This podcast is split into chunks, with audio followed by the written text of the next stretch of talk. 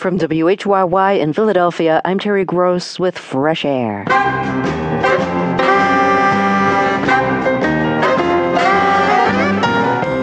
On today's Fresh Air, an insider's look at the news industry from the executive editor of the Washington Post, Leonard Downie Jr., and the paper's associate editor, Robert G. Kaiser. They've written a new book called The News About the News American Journalism in Peril. We'll talk about covering the war against terrorism, the challenges they faced covering stories in which government officials were lying, and how print and broadcast journalism are responding to social, technological, and economic changes. Also, Lloyd Schwartz reviews the soundtrack from the film Gosford Park. It features original music and songs from the 1920s and 30s. That's all coming up on Fresh Air.